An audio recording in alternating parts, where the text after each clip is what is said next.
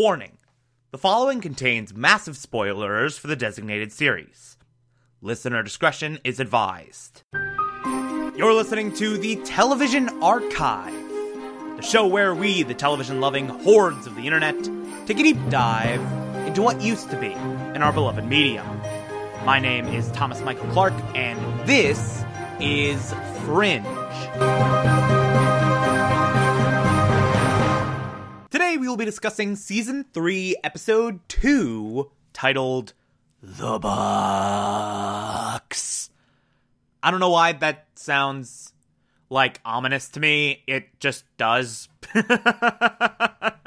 it just, my brain turns that collection of two words and turns it into an into an ominous title. I, I don't I don't understand it. I'm weird. Uh, but anyway, yet another very very good you very very good episode back in the prime universe. Finally back on our side doing normal fringe team shenanigans with the normal fringe event. Mm, just with the added uh, monkey wrench of an alternate olivia dunham acting as a spy for the other universe. But before we get into any of that we got some little tidbits about the alternate universe so we'll get into things that are different.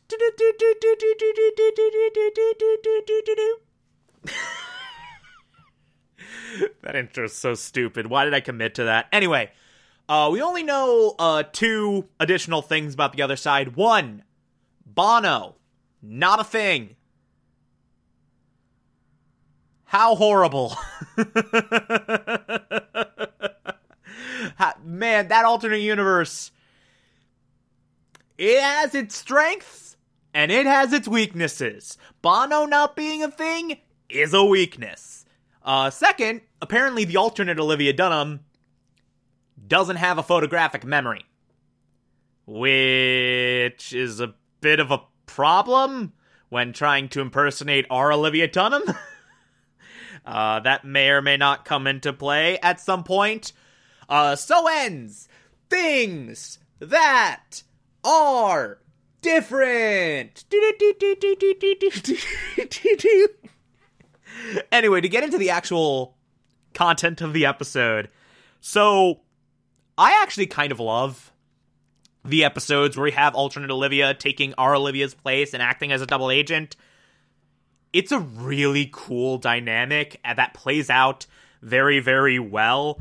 I love watching the alternate Olivia sort of interact with Thomas Jerome Newton as like an equal, like they're on the same team. Like it's just it's very few shows that can pull off the idea that our main character has suddenly become an antagonist. Like there are very few shows that they can pull that can pull that off successfully. Uh, at the top of that list is Legion. Legion is just like we thought we were getting a superhero story for two seasons, and then season two finale comes and we realize, wait a minute, no, this is very much a super villain story. And that third season was like, David is the antagonist now. David is the villain now. And this is this kind of feels like that to a certain extent, but to a lesser extent, I guess, since it's just an alternate version and not that character specifically. And we still have the good guy version of that character on the other side, trapped in this alternate Olivia's life with her memories and all that. But the point is, this is a really cool dynamic that they take full advantage of. You get to see a lot of moments of Olivia Dunham just being a full blown villain. There's that amazing, amazing sequence where she kills a dude in her apartment and then scrambles to like dispose of him in the bathroom. Peter shows up while she's doing this and she has to distract him. Uh she seduces him so that he doesn't notice the blood trickling out from underneath the door. It, it's an incredible, incredible sequence, and I love everything about that. But just watching Olivia Dunham go full evil, just full blown, completely no gray area, no ambiguity, just fully evil. To have Olivia Dunham interacting with and actually taking charge of the main bad guy of last season. It's just insane. It's insane to witness that, and I love every second of that. Olivia Dunham as the bad guy is great, is awesome, is amazing. Uh, but of course, the thing we're investigating this time around is this box that kills you. Uh, it has like this ultrasonic sound to it. If you open it up and if you listen to that sound, you're dead. If you open it up and you listen to that sound, you are super incredibly dead. It just puts you into this trance and then just fries your brain. And it's bad. It's really, really rough. Uh, some guys break into a house, dig up the basement, dig up the box in this basement, take it out. Their curiosity gets the best of them. They open up the box. Everyone dies except for this one guy who takes the box and runs. Now, apparently, this was all according to Thomas Jerome Newton's plan. Apparently, this was all what he wanted. Thomas Jerome Newton intentionally hired outside help and not just more shapeshifters to get this box, intentionally hired a group of thieves, knowing that the curiosity would get the best of them, knowing that they couldn't help themselves but to open the box, and that they that, and that everyone would be dead. Basically, his intention was for like Fringe to find this box and to have the alarm bells go off and just have them take it. Just have Fringe Division start looking at this box. That was his intention.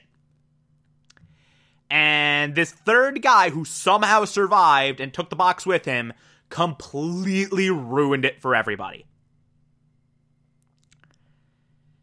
And I love the idea that not only is Olivia Dunn, not only do we have literally all the answers, or rather, not only does one of the characters have literally all the answers going into it, but they are actually the person orchestrating this particular fringe event. I love that Olivia Dunham like is basically the person orchestrating the event, basically the person at the top of the food chain orchestrating this particular fringe event. Like, it's just such a subversion. It's such a nice change of pace. I love it. It's so creative and they do it very, very well. Uh, and just seeing the scrambling, because you got our fringe guys, our normal fringe division people, trying to track this third guy down, and you got Olivia and you got Thomas Jerome Newton trying to track this guy down. And so it's this absolute scramble. Uh, Olivia's trying to find him first, uh, while also fooling everyone else into thinking she's still on their side and not a spy for the alternate universe. And it's a phenomenal, phenomenal idea. We eventually find out when this guy goes to Olivia's apartment to quote unquote turn himself in. We find out that the reason this dude survived is that he is deaf. He is a deaf guy. He cannot hear. Therefore, he did not register the ultrasonic uh, deal, and he no die. And this leads into Thomas Jerome Newton taking the box, leaving, and then Olivia killing that dude brutally, and then having the whole thing where she's distracting Peter from noticing the blood very obviously trickling from under the door. Man, Peter, uh, Peter does a lot of his thinking with his dick in this episode. he really does, and uh it's rough, man. Like you see so many moments where like to us the viewer it is obvious like that should be the red flag. That should be the red flag right there. But because like Peter's so happy, he's engaging in this new like romantic relationship with Olivia uh, and just like genuinely happy to be with her and like have this like lovey stuff happening. Like he's just like this missing it. He's just sort of letting it go. He's just sort of giving her the benefit of the doubt because in his mind, like he can't fathom like the idea of like anything nefarious happening. So yeah, long-winded way of saying he's thinking with his dick this episode. Uh, bad form, Peter. but all of this leads into the subway sequence, which is so good. Thomas Jerome Newton comes in to this subway terminal. He puts the box down next to this other dude, and it's like, hey, uh, this is a box. Something's inside it. I'm not gonna tell you what. How about you, uh, how about you watch this? While I go literally anywhere but here. And of course, Thomas Jerome Newton, master of psychological manipulation in this episode, uh, of course, he had the intention of this guy opening it and it causing a huge thing and bringing Fringe Division back in the fold. Opens up the thing, a bunch of people die. Apparently, this dude just like runs into the subway tunnel with it. Weirdly. And then we get this big thing of trying to find the box, trying to get down the subway tunnel to get it without anyone dying. And the really badass way in which they do this is Peter goes in, he has Olivia shoot her gun like literally right next to his ears. Like basically completely deafen him with gunshots. And then just have him go in and close the box and disarm it. And it's great. And it's really, really cool. By the way, this is the moment where uh dude's head explodes Apparently, because he had like some surgical implant and it vibrated at just the right frequency to uh, his entire freaking head. That was cool. That was fun. that was a fun moment. Love that. Uh, but we got that moment. Peter's trying to disarm the thing. It can't close. The latch is broken, so he's just flat out disarming it. And we get this moment of great tension where so much is building. Uh, he has to disarm this thing before his hearing is restored, before anyone else can come in. Uh, there's a train coming that apparently hasn't been stopped, and Olivia's trying to go in to save him, knowing that the box is still going and it's this moment of just pure tension that is really, really incredible. This entire sequence is so clever and amazing. Also, by the way, worth noting that in this moment, Peter realizes this is a piece of the machine. This is a piece of Walternate's weapon. It's in his freaking blueprints. So, yeah, that's what we've been dealing with. We've been dealing with Walternate's weapon that we know Peter is powering and we know uh, will be the cause of the end of the world, is prophesized to be the cause of the end of the world. But he disarms it. Literally at that exact moment, the train starts coming through. Uh, Olivia pulls Peter out of the way, saves his life, and everything's all good. Everything seems fine we are left with way more questions than answers. Fringe Division, in particular, is left with way more questions than answers because they don't know about the alternate Olivia deal. This, all in all, this was one big question mark. All in all, this was kind of a shitty day. Everything's bad, but we saved some lives. That's that's all cool. Uh, there's also this fantastic subplot with Walter that I have to dive into. Uh, he has to attend the will reading of William Bell. And this brings up all forms of emotions, particularly in regards to Peter. Uh, and Walter, multiple times throughout the episode, tries to talk to Peter about, like, his side of the story in literally kidnapping him uh, from the other universe, like, where he was at, his emotional state, everything that. Uh, that went on his in, in, in his head and all his regrets and all that it does not go well he does not respond to it very well, but Walter's trying to deal with all this complex emotion, saying goodbye to his friend, uh, having to navigate this not ideal relationship with his son. All the while, there's this safe deposit box key that William Bell gave him.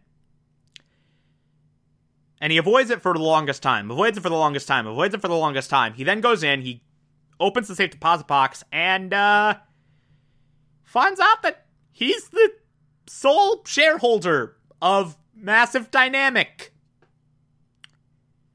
Yup. Massive Dynamic, William Bell's gigantic freaking company, that he made while Walter Bishop was in a mental institution, while Walter Bishop was in St. Claire's, that massive, massive corporation is owned by Walter Bishop. What could go wrong? what could go wrong putting Walter Bishop in charge of Massive Dynamic? this seems perfectly reasonable. Uh, yeah, Walter owns Massive Dynamic now. That's a thing. That's cool. Uh, and then we get this very, very good ending where Olivia goes to the typewriter, types in that, like, Peter is working on the machine. He is actively engaged, which is what the entire uh, process was. Like, this was one giant ploy to get Peter to give more of a crap about the machine and actively dissect the machine and actively dive into all of that. And then orders come back in. Great. Begin work on Walter Bishop. Begin work on Dr. Bishop. So. Yeah. Olivia's been manipulating Peter this entire episode. Now she's gonna manipulate Walter. Manipulation for everyone! Yay! Uh, but yeah, there's uh, there's some stuff going down. There's some stuff going down in the next few episodes. Uh, with alternate Olivia being embedded in this universe and the machine and all that, and it's it's so good. I love this season. I love this season so much. I cannot stress enough how much I love this season. It's so great. Anyway, uh, if you like this, favorite the podcast, anchor.fm slash TV archives so that you can be here every single Monday through Friday as I go through every single episode of this and other shows. And you can find it on pretty much whatever podcatcher app you prefer. Feel free to call in as well. It's simple as just push up a button on the Anchor app. I'll play those on the show from time to time if you feel so inclined to send those in. Follow me on Twitter and Instagram, TomTom4468, and support the show. Patreon.com slash Thomas Clark. Pledges a dollar a month. I appreciate everything I get through there. If you become a patron, you can also get access to the Television Archive Supplemental, which I'll be putting up there once every month. Or, if that doesn't work for you, you can also support this show directly via Anchor. I appreciate that as well. On Monday, we will be discussing Season 3, Episode 3. Talk to you then.